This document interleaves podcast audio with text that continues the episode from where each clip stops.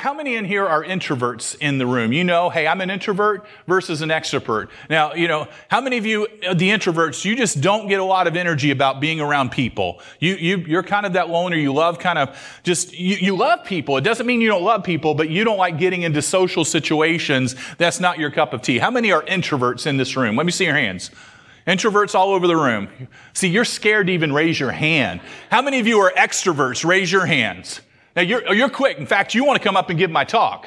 You're ready to do it for me, okay? But the population's kind of split there, and they've been measured for years and years by the Myers-Briggs. It's 54% versus 46% of us. Now, there's an interesting aspect. The introverts, they need help starting the conversations, but when they do, they don't have any difficulty shifting to something meaningful.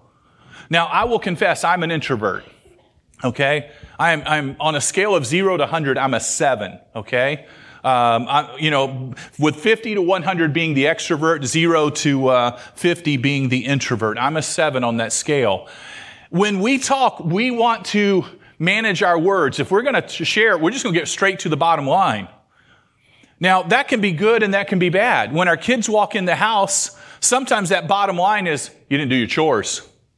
You didn't clean the table. You didn't make your bed. All of a sudden, all our teens are hearing from us are corrective areas. And they need to hear more. Now, extroverts, you guys have no difficulty finding words. Believe you me, we are worn out by all your words, okay? So you find the words. The problem is you don't know how to make the leap over to having a faith conversation when you're speaking those words. You've got to make the transitions at some points to have a biblical conversation with your son or with your daughter. The Bible is filled with admonition over this. I wish you'd take your cell phone and just snap a picture of all of these passages because I want you to read them later in their entire context. I will walk you through them very, very briefly here. But James talks about the influence of speech and the power of the tongue. And that tongue, he says, is like a rudder of a ship, can steer it in all different directions. How many times in our home has a single phrase been uttered or a sentence been spoken that totally alters the mood of the moment?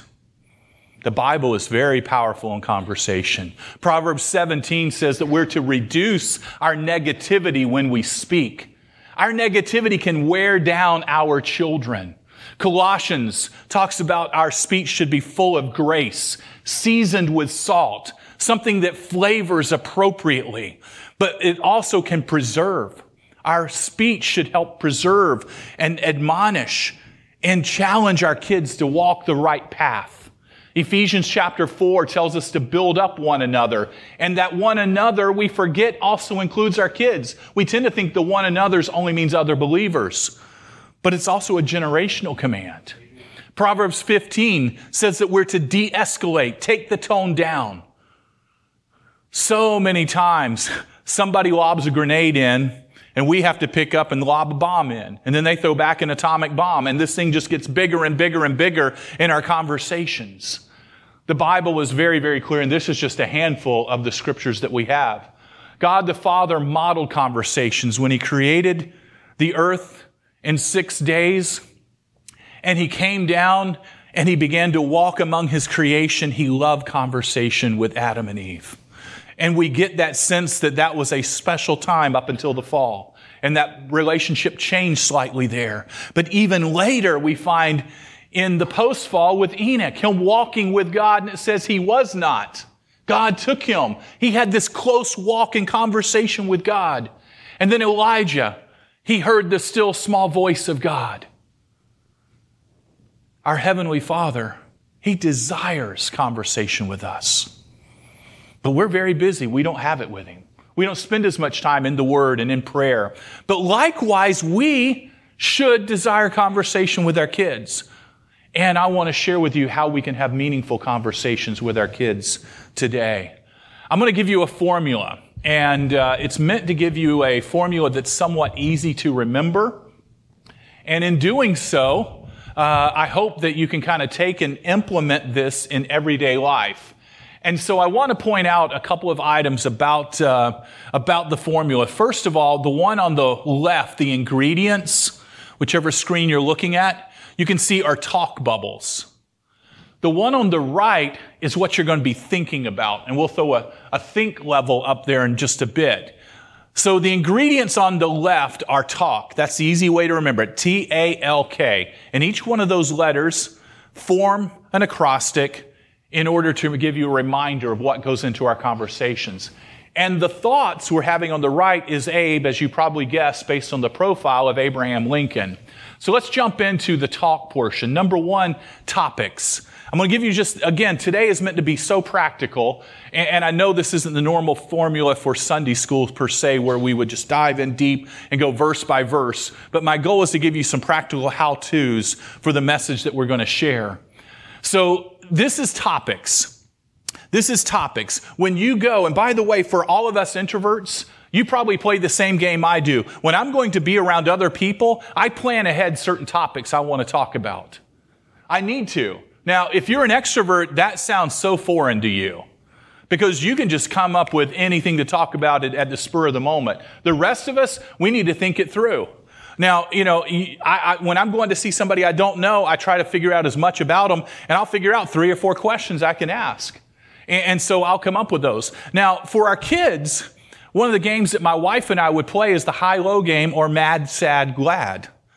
And when they get in the car at the end of school and we're on the way home or we're seeing them after school, we say, hey, what was the high part of your day? Or what was the low part of your day? What was the best or worst? Same kind of thing. And we want to hear. And when we get a chance to debrief, now we get a chance to get in their head in order for them to understand that we care about their daily happenings. And when they start telling us about their day, they're going to ultimately bump into something they either liked or they disliked. Now, when we have the light portion, usually that's no big deal unless they're liking something they shouldn't like. But generally, that's not going to be the problem. But their worst part of the day, their bad part of their day, is going to immediately open up the opportunity for us to take Scripture and typically apply it to whatever their pain point was. In other words, hey, Mom, Dad, the coach benched me. Why'd they bench you? I had a bad attitude. Or, you know, and they'll begin to reveal the reason. And that reason then becomes a coachable moment for us to pick up Scripture and just share how we should conduct ourselves, what we should do. And so the high-low game is just that fun area. Now, again, I want to emphasize, don't go looking for sermons to preach to your kids. It's just a short word. Hey, well, you know, from our sermon that we heard the pastor say the other day, he said we should do X, and then let it go. Or bring back up the Sunday school lesson, or where you are reading devotionally. God will use Scripture when you're in it regularly to become part of your conversation. But if you're not in the Bible regularly, that will not be part of what he prompts you to use. And it will be opinion-based. That means we're teaching our kids a worldview, but not a biblical worldview. We've got to teach a biblical worldview. So the high-low, the mad, glad, sad. Mad is what made you mad, what made you sad, what made you glad. Reason being is we want to ask about their emotions so that we can help, because kids are not, we'll get into this a little bit later, their brains are not fully cognitively developed until age 25. Therefore, they're primarily responding to emotion. And you and I all know we do not make decisions based upon emotion. If we made decisions based upon emotion, all adults would fall into sin after sin after sin after sin. And we don't make decisions based upon emotion. We base it upon cognition and knowledge of Scripture. And so we've got to coach our kids on those emotional reactions and bring them back to cognitive results. That's our goal. That's why we have this. Now, the A is for asking questions. I mentioned this a moment ago. We have the tennis ball game. And, you know, when we play the tennis ball game in our family, we literally did pull out a tennis ball when they were probably 5 and 6 years old. And what it would often look like is this. Brother Christian, can you come up here? Do you mind? I'm going to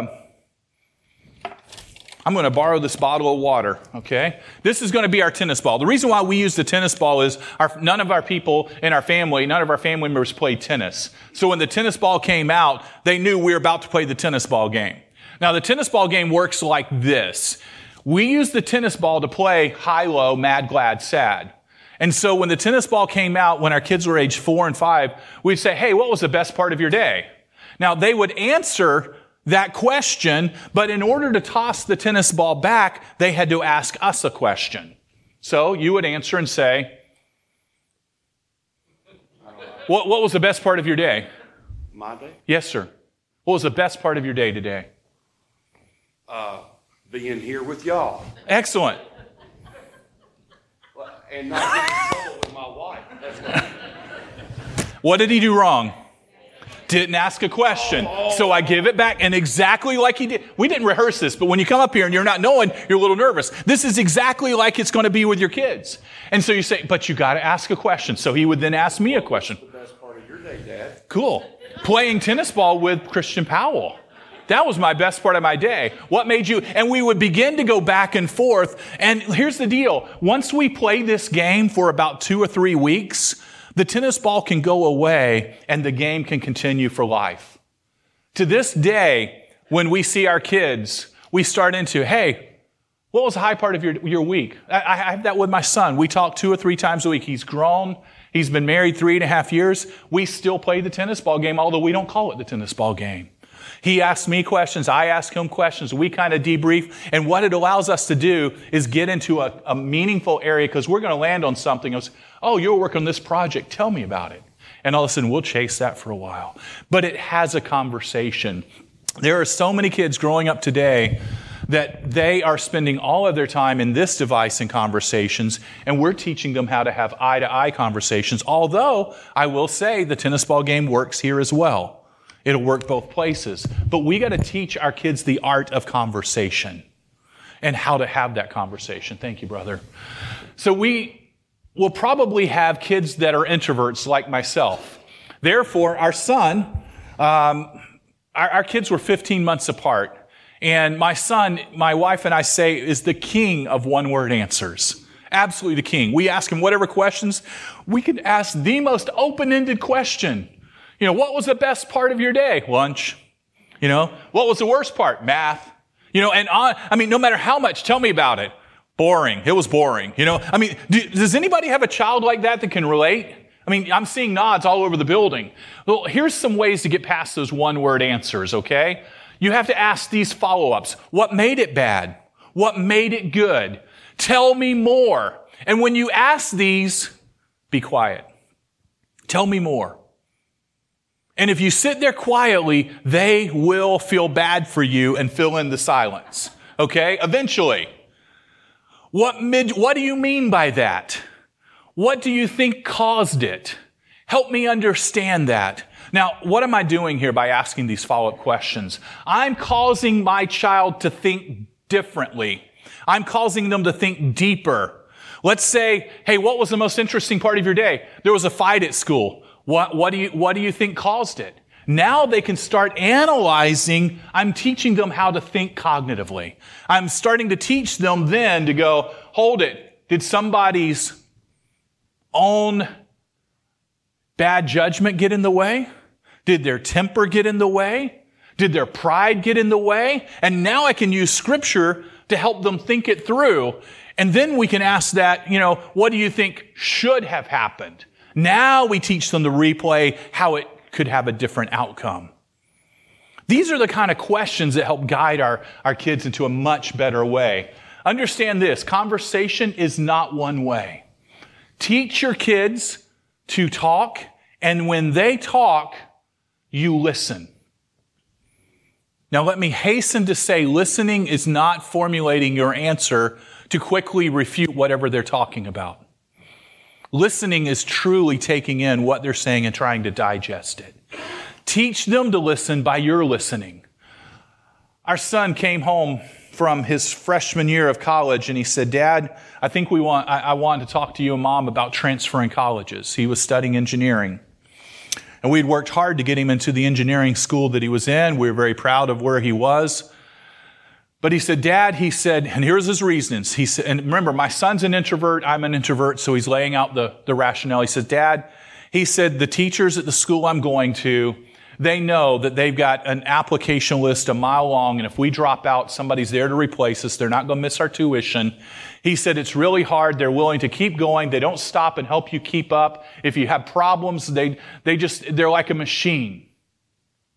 And he said, if I can transfer to the school right here across town from us, then I can live at home, save room and board, and I'll be close to my girlfriend that I date at church.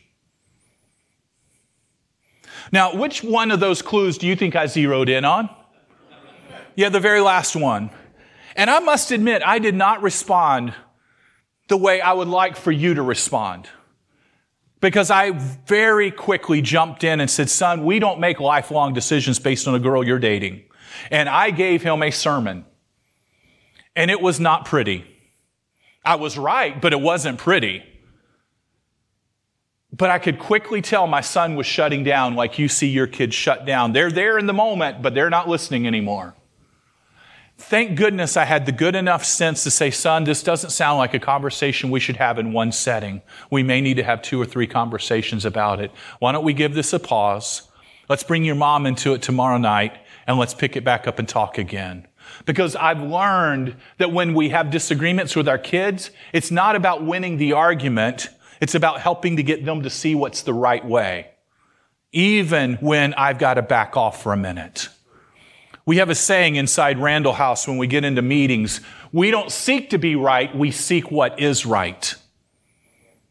And I needed to seek what is right with my son that day. And I said, let's sleep on it. So I'm laying in bed with my wife, debriefing kind of like we do for the day. And I'm telling her, and she's like, yep, you went too far with him, didn't you? And I'm like, thank you, prophet. How many of you married a prophet that, you know, puts you into that light? My wife is that way. She's been incredible.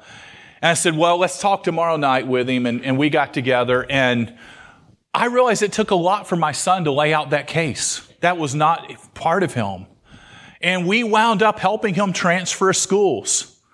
And I believe that me pausing and hearing my son kept him in his profession that he feels God has called him to be. Otherwise, had I pressed hard to keep him in the school, he probably would have dropped out of his major, had to change majors and be in something different. I don't know.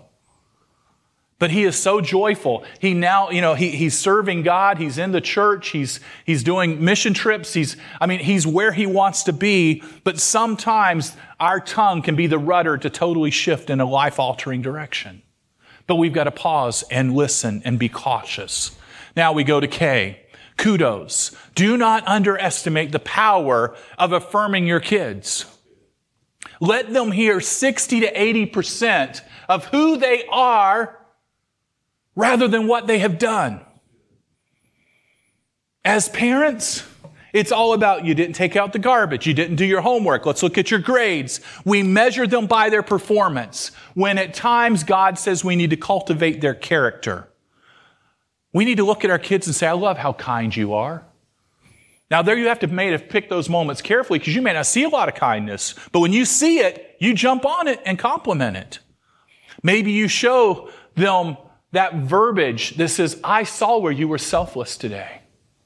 I love how you were compassionate. I heard what you did in class. And by the way, if you are a Sunday school teacher, small group leader, I want to challenge you with something. I want you to spend time letting the parents of the kids in your class know the things they do well. Go brag on them. Because you know what?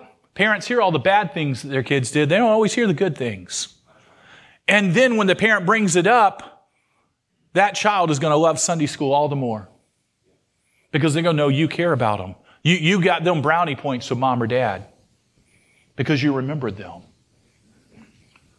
You know, our teachers' compliments in class. I remember my daughter, she was falling in love with a certain subject, and I think she wanted to pick her college major based on the affirmation the teacher was giving her.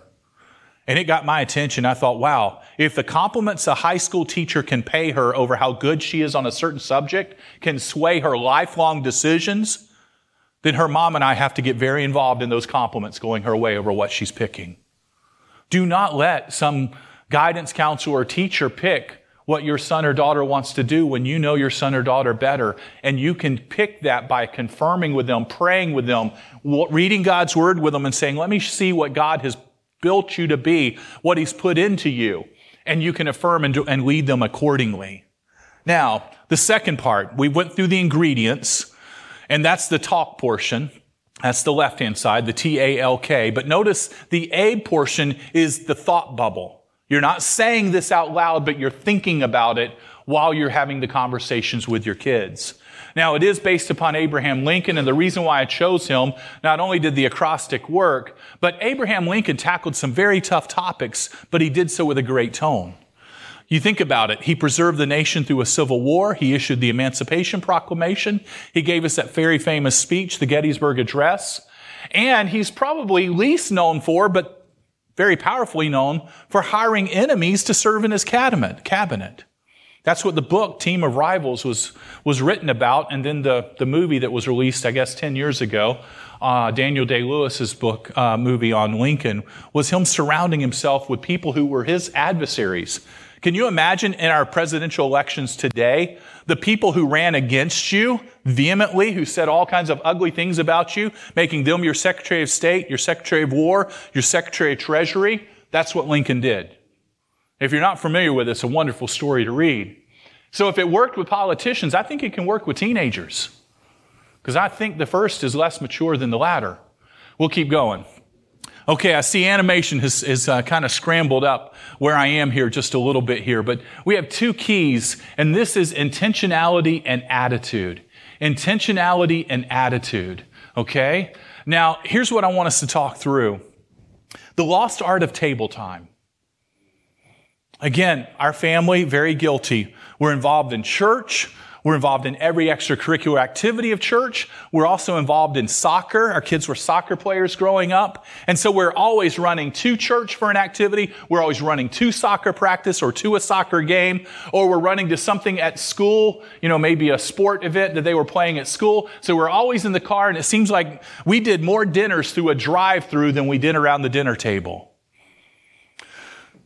And here's what the studies have shown, and it's showing at the very bottom of the screen, and this will blow you away a little bit. The University of Minnesota, that is not a Christian college. A secular university did a study, and they found out that kids, when they were asked when they were grown what was the most powerful moments in their family growing up, they did not mention vacations.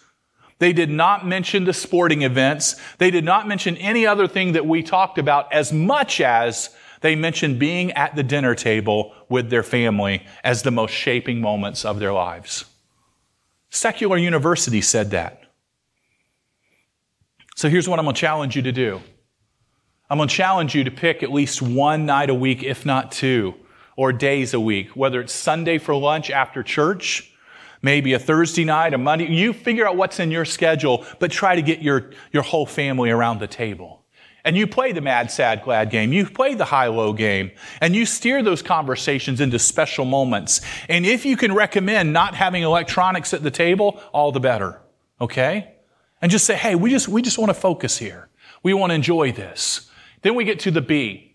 Your kids are not fully formed in their cognitive brains until age 25.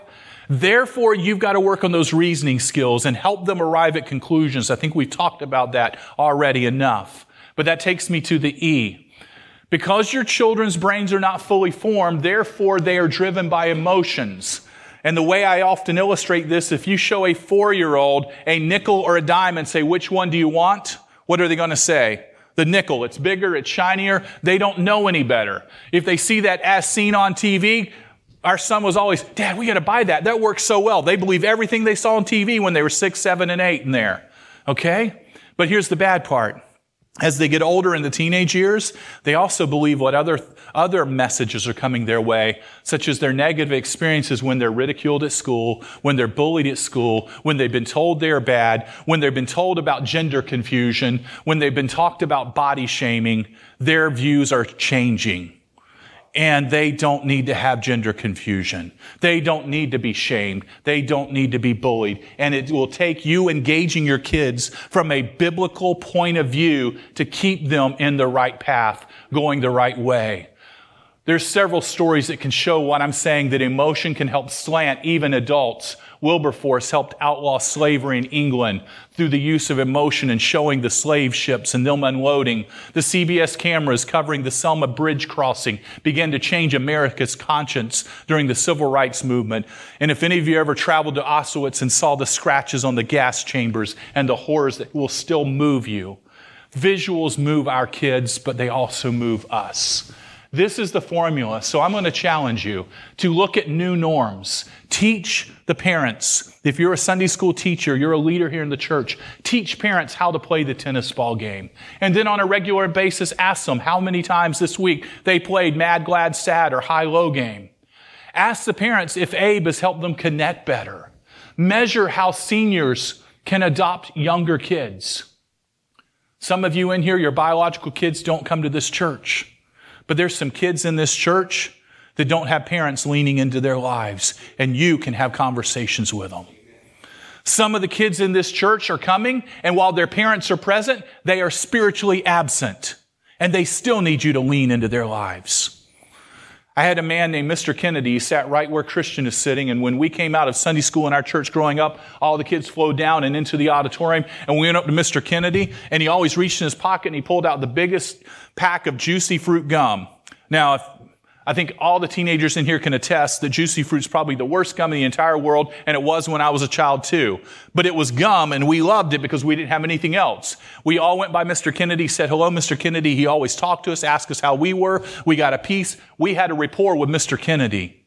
And he was old. He wasn't related to any of us, but he was everybody's grandfather. We need some Mr. Kennedys in here connecting with teens, connecting with kids, connecting with children, and eventually you can say, hey, how can I pray for you this week? And you'll begin making a relational connection in here. That is where we want to get to. Relationships begin with meaningful conversations, and you can use this formula to do so. I'm going to give you the powerful principles in the message today from Deuteronomy and from Psalms, and we're going to talk through generational discipleship. Let's pray. Father, thank you for this time just to deal with practical. I know this was not the normal study that we get, but Lord, I pray you would use it. I pray, Lord, that as parents and grandparents would use it, teens wouldn't just roll their eyes, even though I know they're going to, but they would recognize that their parents and grandparents are doing it because they care. And I pray, Lord, that starting this, I know will be so hard, but give these parents and grandparents the urge, the nudge to just try it and see what a difference it can make. We ask in your Son's name. Amen.